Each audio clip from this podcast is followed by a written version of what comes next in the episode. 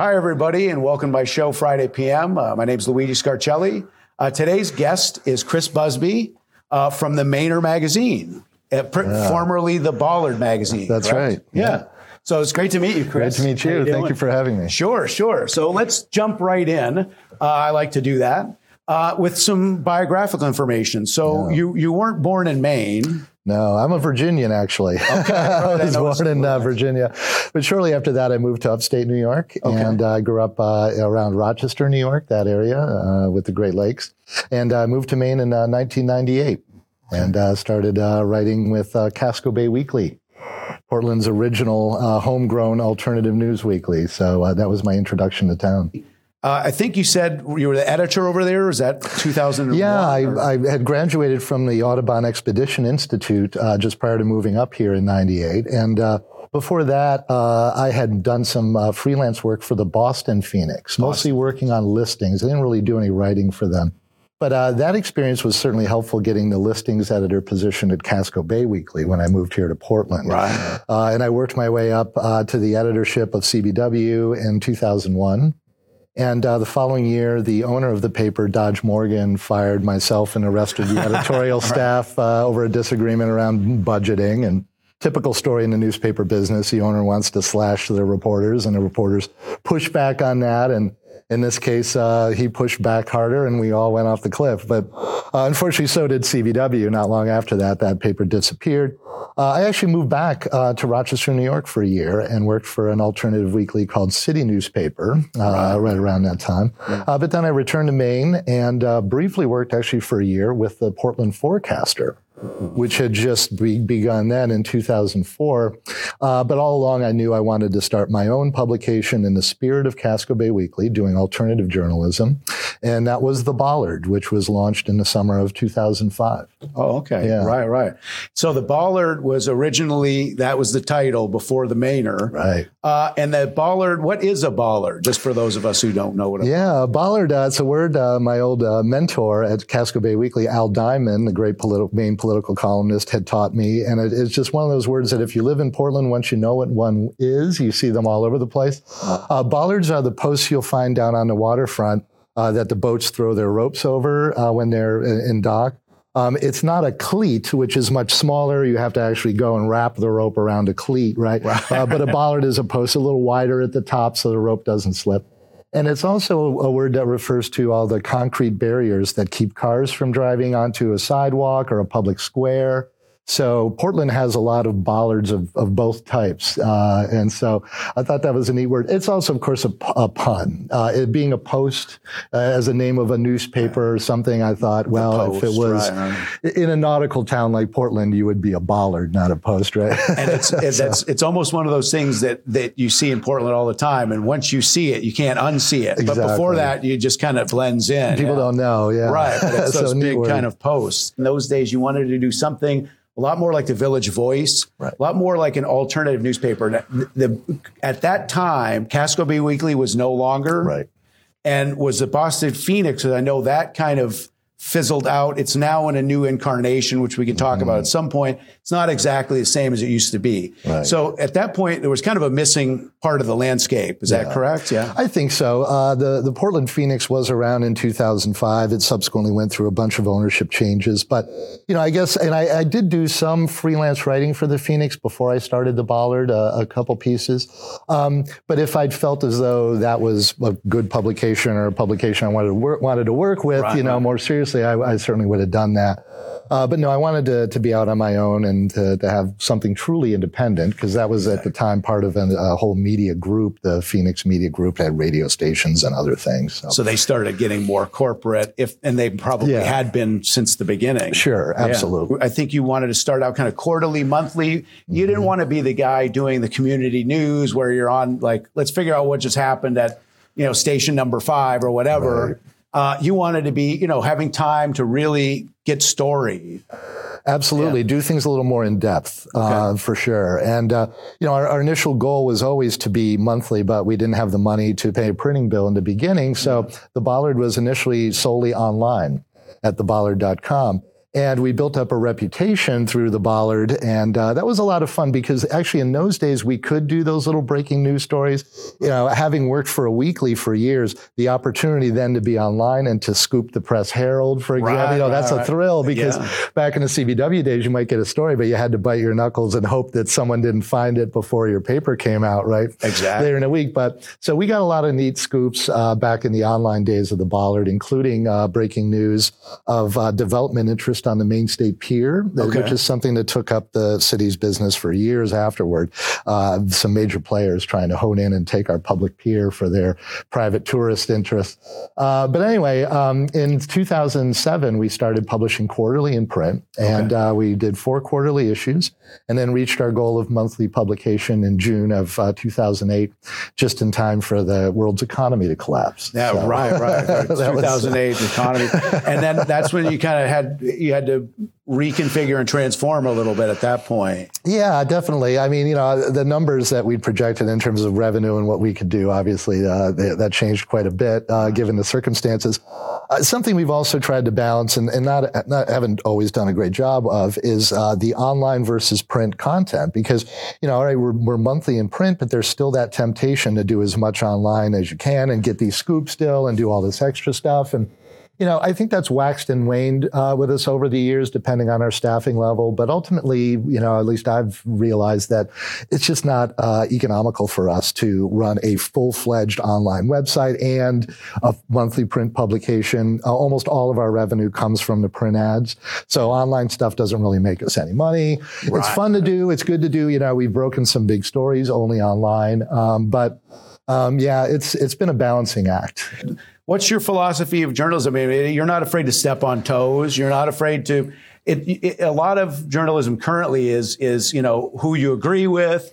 You you'll you'll go after whoever. And right. tell me about that that philosophy. Yeah, we're politically independent. Uh, we're not associated with any party or you know political ideology. Um, uh, we will um, kind of go after or expose, maybe is a better word, uh, uh, bad actors in, in any political party. Uh, you know, whether that's Chellie Pingree early on, we exposed her relationship with the hedge fund titan Donald Sussman. That was actually one of our very first cover stories in the summer of 2008. Uh, we've certainly gone after our share of right wingers and the far right and and uh, Republicans like Susan Collins, and then you have a cover story like this month's piece about uh, Zen Ben Meiklejohn, a leader of the Maine's Green Independent Party, uh, who did some bad things in the past, and we exposed that. So. Uh, no, we, there, there's no one we won't kind of go after. Uh, it does seem as though kind of the print news in general is is slow, right? It's not mm. what it used to be because of television, and then right. television got usurped by the internet.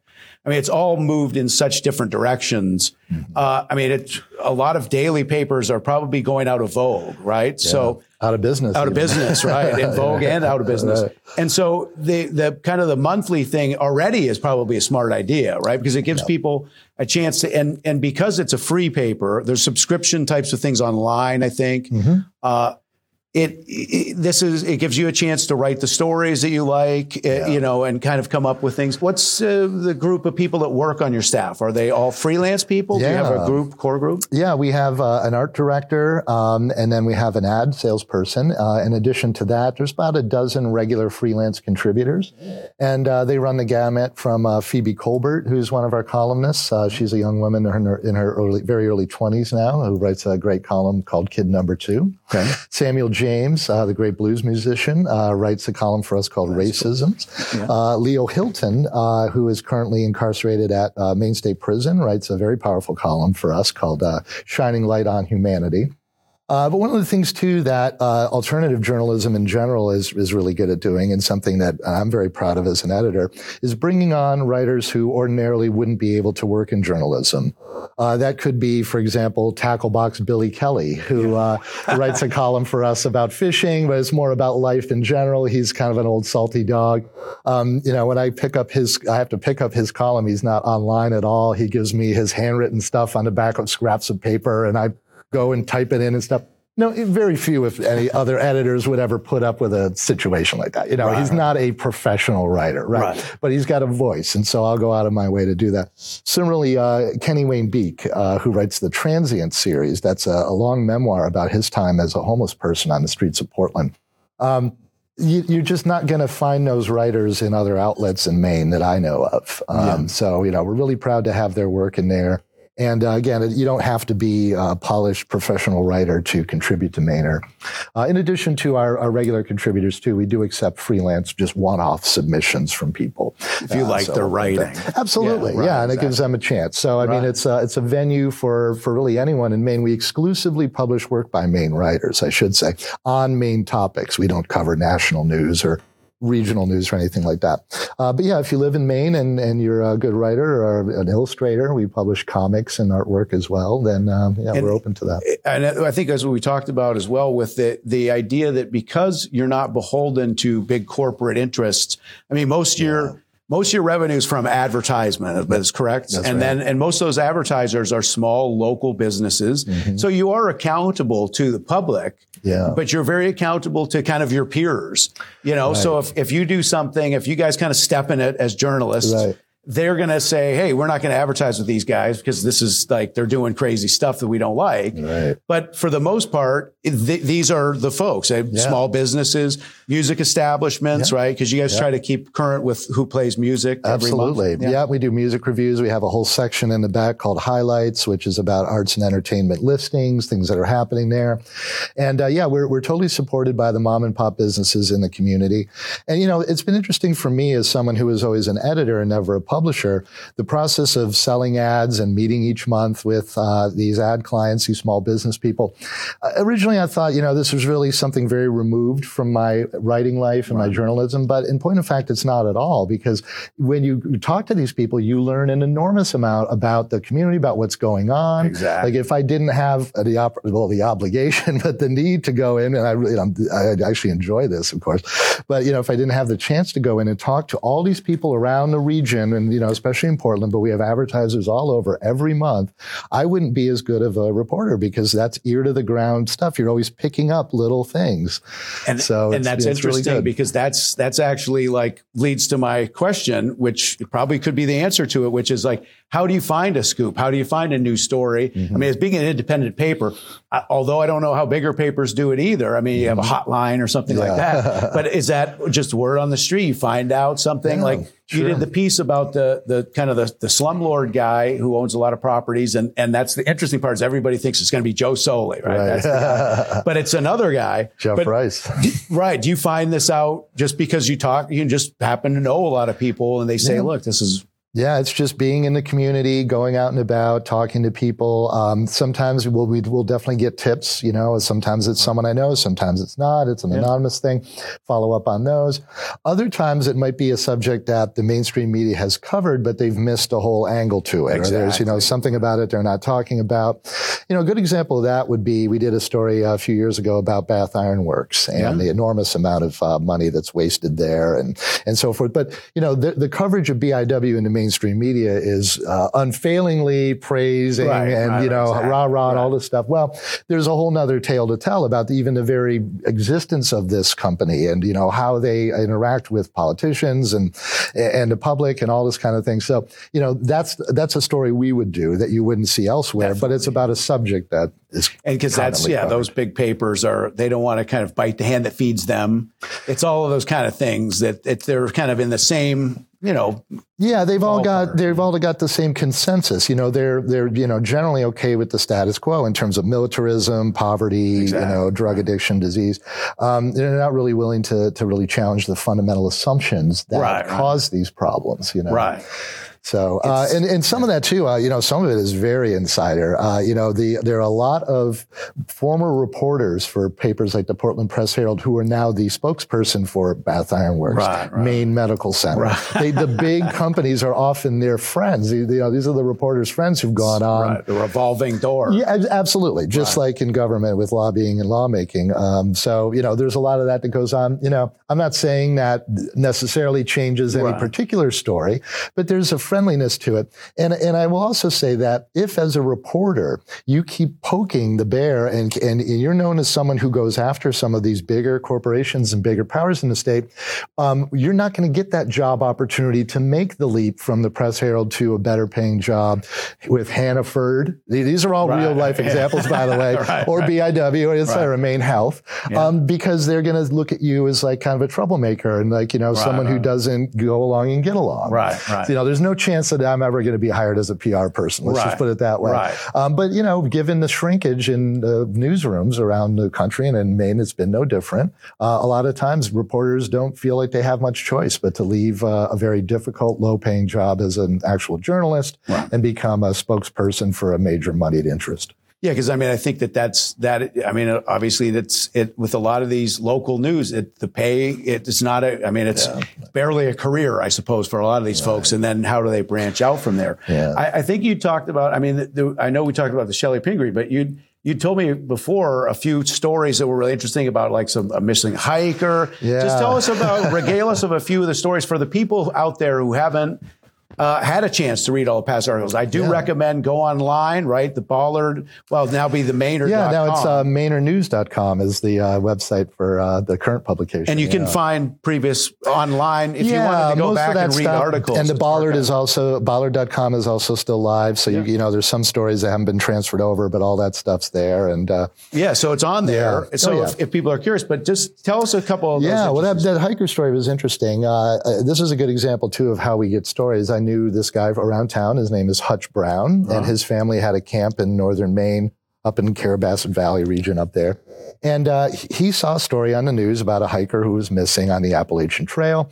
And Hutch happened to know, because he's a curious person and had a camp in the area, that there is a very secretive Navy training base right in the area where she disappeared. Uh, her name it was uh, Geraldine Largay, Gerry Largay, right. and this base was called a SERE base. And uh, basically, all of the uh, branches of the military have SERE bases. It stands for Survival, Evasion, Resistance, and Escape.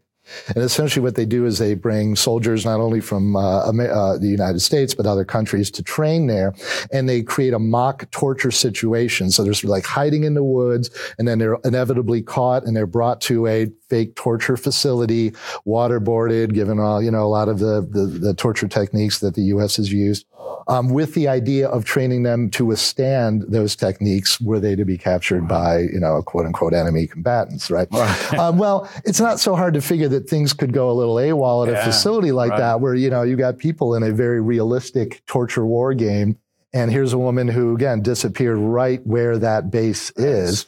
Uh, so it was a series of, I think, at least four articles that we, uh, Hutch and I wrote together and researched together. What is SERE? What is this base? What, you know, who was Gerry? What caused what? And that was one of the more riveting pieces. People really followed that. The readers really followed that.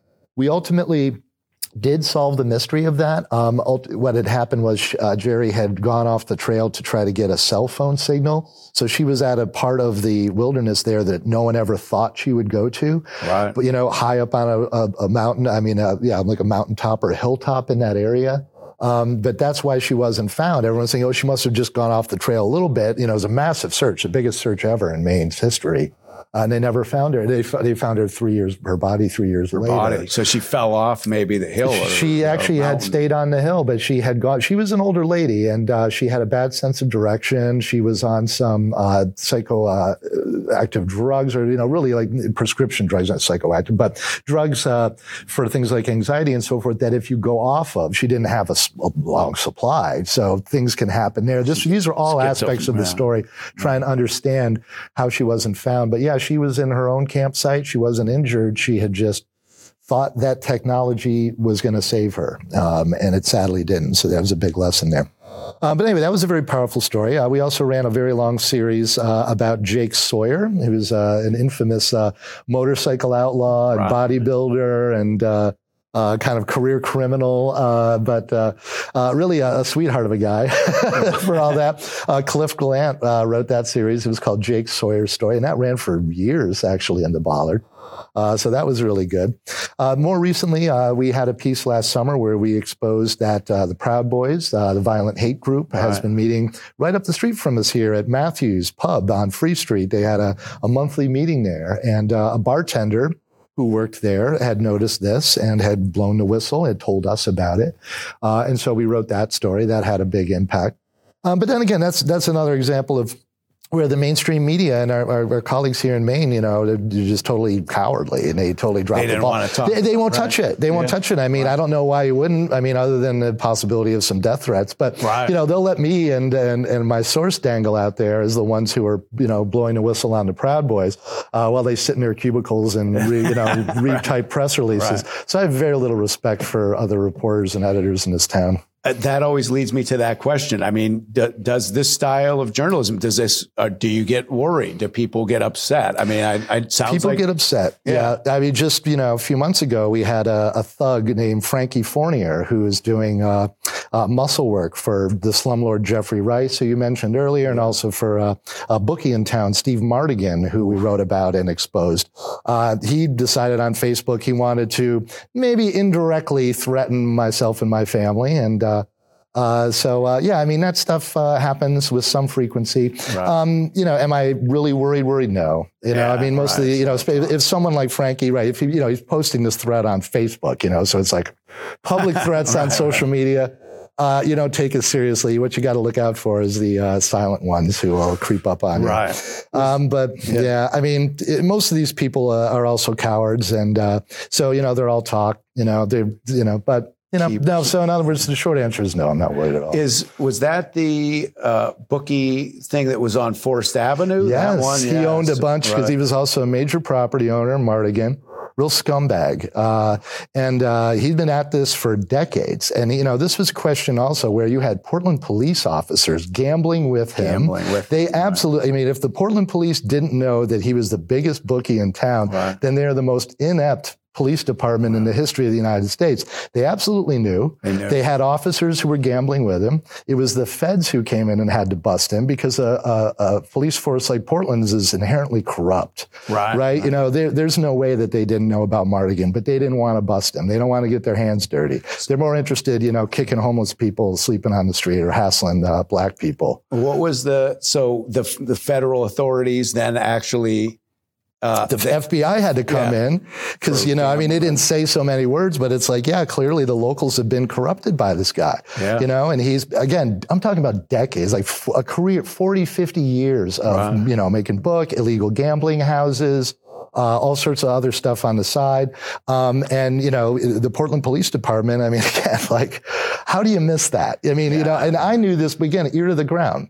Uh, and here's some great advice for, for young reporters. Go to bars. Yeah. Okay. Go right. to bars and drink at the bar. And I'm not talking about a table by yourself. Go drink at the bar and talk to people. Right. Because that is where you get really the best information. That's the place other than maybe, you know, a church or the ball field. You can get, you know, certain, you know, meet certain people. But to meet like a random group of people, locals, and to ha- be able to be in a situation where you can have an extended conversation with right. them. That, it doesn't even happen in coffee shops per se.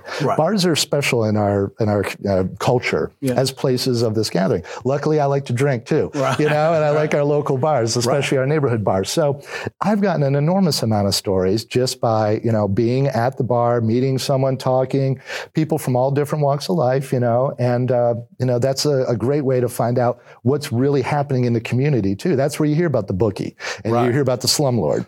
Right. Right. You know, so that, that's where the information is of, of what's really going on. So uh, my, my last couple questions, I mean, where do you, because you do seem to have your ear to the ground about Portland. Where do you see Portland in five years from now? I mean, we're going in a lot of great directions in some ways, but it's also going in a lot of directions for some people. I mean, it's getting pricier to get an apartment around here or to buy a house it, it does feel like it's going in, in a very good direction for some people, but I don't know if it's for everybody.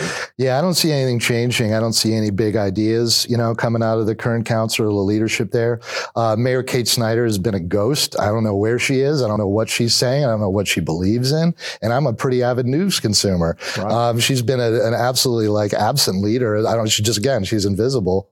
Um, and then again, these new progressives that are on the council, where are the real uh, progressive ideas? Right. You know, part of the problem with Portland is that, you know, our uh, ability to raise money is very limited. You know, it's limited to like the property tax and, and some fees and so forth. Um, so it, it, it, if you if you really wanted something like affordable housing per right. se, like like the current council and the past councils, they just do little things around the edges. They require a private developer to do some extra affordable units or some tax credits here or there. None of that is ever going to get us out of this crisis, and it should be obvious to everyone that it's that it's just uh, rearranging the deck chairs on a sinking ship. Um, yeah. What you really need is is big investment at the state and particularly the federal level to build housing, build public housing, housing that people can live in that's nice and that they can eventually own and have a sense of ownership of. But all of that is the, the city is not in a position to do that, but everyone looks to the city to solve some of these problems. Right. Uh, I think the the council and the mayor should be putting pressure on our state and in particular our federal representatives to say, we need the money from you guys. You're the ones who have the revenue stream, the federal government. You just, you can just print money, right? You're a sovereign that currency. Seems like they can. Yeah, they absolutely do. and they can. Um, so, you know, the, the sorts of investments that are needed to take on housing, uh, the opioid epidemic, uh, alcoholism, mental health things, these are not things that the city is equipped to take on. Right. And if the city leaders don't step up and put pressure on the people who actually can solve these things to do the right thing and to do some things that are expensive and, you know, it might sound radical, public housing. It's right, really not right, a radical idea. But um, until that changes, we're just going to keep getting worse and worse. Uh, I don't see that change. The, the gentrification uh, trend is not going to change. We're not ever going to get enough housing uh, with this strategy to counteract it and for it to be affordable. And uh, you know, it's like The Walking Dead on the streets of Portland uh, with the people who are suffering from addiction and mental illness. Um, it's gotten worse, you know, in the 24 years I've been in town, and uh, yeah. it's really sad and it's unconscionable. But you know, it seems like people are, at least at the city level, content to let the situation continue. This is exactly where, you know, Mainer kind of comes from. We start at that expectation yeah, yeah. that we should have a much better society than we do. And so things like wasted BIW are news to us in a way that uh, mainstream media editors who don't have that kind of base idea of what society should be like. They're just reporting on the mess as it happens, yeah, right, right? right? We start from a, from a right. place of, you know, everyone needs to be fed, housed, clothes, you know, health. They're insurance. like chasing the car where you're trying to get into the car and, and under the hood. And yeah, we're trying to on, point right? out, yeah. right, here's the, the root problem and the fundamental problems yeah, here. right. And uh, we we try to find different ways of doing that too. I mean, we could write a lot of, you know, kind of boring, dry articles about these issues full of facts and stats and so forth. Um, but we see our role as an alternative publication to uh, bring other ways of describing these problems, like first person voices into, yeah. You know, like Kenny Wayne Beek writing about, you know, homelessness. Um, you know, that's, that's an insight into the problem that's, you know, on the ground. It's not the 10,000 foot public policy view right. says this or that. He's saying, here's what we need. You need a toilet here. You need to stop yeah. hassling me here. Yeah. Uh, that, those, those sorts of things. Um, and, you know, so it's a way around uh, the political divides too that have formed. You know, there are a lot of, I think, you know, people who are conservative or right wing even, um, they agree with a lot of the things that I believe in. They just, you know, they, they, see it through a different lens, maybe through religion or, you know, so, you know, we all hate the government, so we have some things in right. common. You know what I mean? so, so I, we, I try as an editor, I try to find ways to uh, to to find uh, kind of alignments and to, to, find some affinities with everyone in the community, uh, regardless of their political position. Because otherwise, it gets you've seen what happens. It just gets calcified and it's polarized, and, and there's no movement at all. so we we don't engage. We don't try to like take on that kind of political voice that's like we're liberals, right. you know, versus conservatives, right. and you know that kind of Teams, thing. I, yeah. It doesn't it doesn't really get you very far. Right. So. Uh, finishing up, do you do you have any uh, things you want to tell us about the the next print the coming up? Yeah, um, coming up, we're going to be uh, introducing a new series that's about interesting people in places in Maine, uh, written by uh, a local gentleman uh, who happens to have a, a job that uh, brings him traveling a lot through different parts of Maine. Yeah. And so for this first piece, uh, we're going to be doing a, a, a, profile of a very interesting record store slash huge barn in the Bangor area yeah. uh, that uh, this person knows about. And uh, but they're, they're going to go on and do different things in different parts of Maine that are just kind of strange, quirky, weird, interesting. Not your typical Down East magazine lighthouses and lobster roll vision of Maine. I see. You know, trying yeah. to get some right. of the more eccentric okay. things. So that, yeah. that series actually launches with our April issue. So we're excited about that. I really appreciate yeah, it. Thank, Thank, you very much. much. It was great talking yeah, to you. Likewise. Uh, take care, everybody. Have a good night. Thanks again. Bye bye.